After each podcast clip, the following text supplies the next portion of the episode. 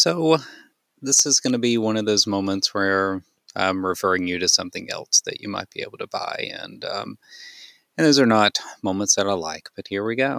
Uh, I do have a book coming out uh, that is sort of part Lenten devotional and uh, part story about the the long illness of my father and, and his eventual death and the way that uh, my views and perspective on him changed, and also uh, how my views and perspectives on God changed as well. So, if that's something you think might interest you, kind of pulling that through a Lenten journey, uh, check out Unless a Grain of Wheat Falls, uh, which is available on Amazon in paperback and also on Kindle and on the Barnes & Noble Nook.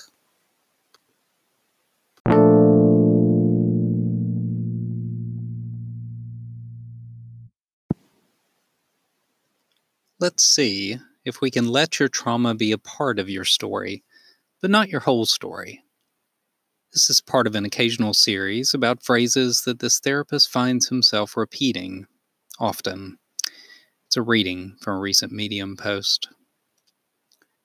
As a clinician in private practice, one of the phrases that I hear myself saying sometimes is this Let's see if we can let the trauma be a part of your story but not your whole story. This phrase usually comes in the first session with someone who has experienced trauma in their life that may have led to some of the symptoms of an adjustment disorder, an acute stress disorder, or post traumatic stress disorder. Something very difficult has happened in this person's life, the sort of event that shakes your sense of safety and or self. With that shaking comes symptoms such as feeling disconnected from others, maybe even from yourself. There may be dramatic physical symptoms that are like a panic attack, but worse. You may have strong memories or thoughts about the event that make you feel like it is happening again. A lot of the symptoms of PTSD or post traumatic stress disorder are similar to anxiety, but they are to a much greater degree. There can also be a profound hopelessness and persistent depression due to the nature of the trauma and the helplessness that one felt during the event.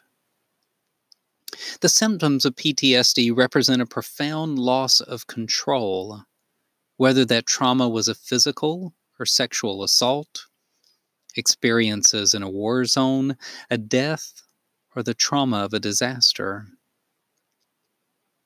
So, what does this story part have to do with it? When a traumatic event happens, it changes us. There are times when we are injured physically in such a way that our body will not be the same. Other injuries are internal and have more to do with our sense of safety in a relationship or even our own families. So it is true that after the trauma we will not be the same, but this is where thinking of ourselves as narratives can be helpful. Because trauma changes our stories, but then we get to keep writing. Even though this event was not chosen, we can try to choose what happens next. The loss of control was very real and very challenging, but the next step is to begin to regain some choice and control over what happens next. Narrative exposure therapy is one way this happens, but then many methods involve telling the story in order to connect the emotions of the event with the parts of our brains that understand inform the meaning of the trauma. You see, part of regaining control following a trauma means learning to write a new story to begin to shape the next chapters. There is the possibility, though, that a trauma or loss is so profound that it becomes the whole book particularly traumas that unfold over a long period of time, perhaps an entire childhood.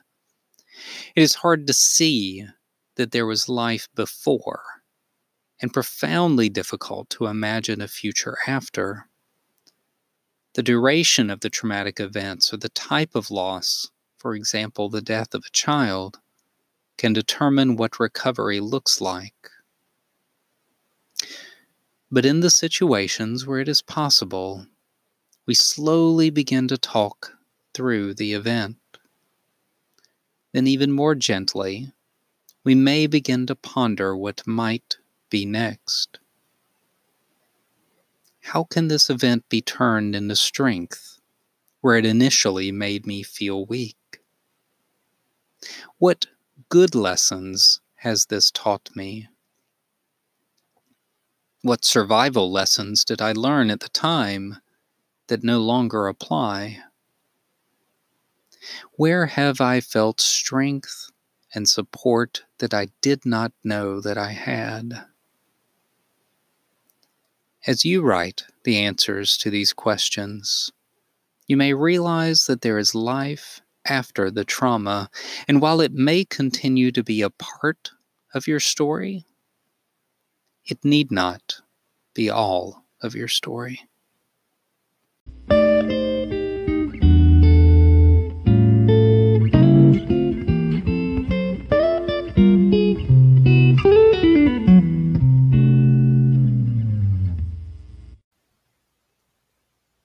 As a note of explanation, I am a clinical social worker and I work in a fairly rural area with few clinicians. So if you're a licensed mental health professional like me, it is a place where you can still make a good go of it in private practice. But what that also means is that you will work with a wide variety of people, even more so if you are willing to and competent working with children. For me, I see children, adolescents, and adults with a few older adults and couples thrown in too. It can make for a fun and varied day in the office. If you're listening to this recording and it's helpful, I'm glad, but um, please know that listening to something like this, while it may be educational and helpful, is no substitute for seeing a clinician. So I hope that you're able to find somebody in your area that uh, that you feel a good alliance with and can be helpful to you.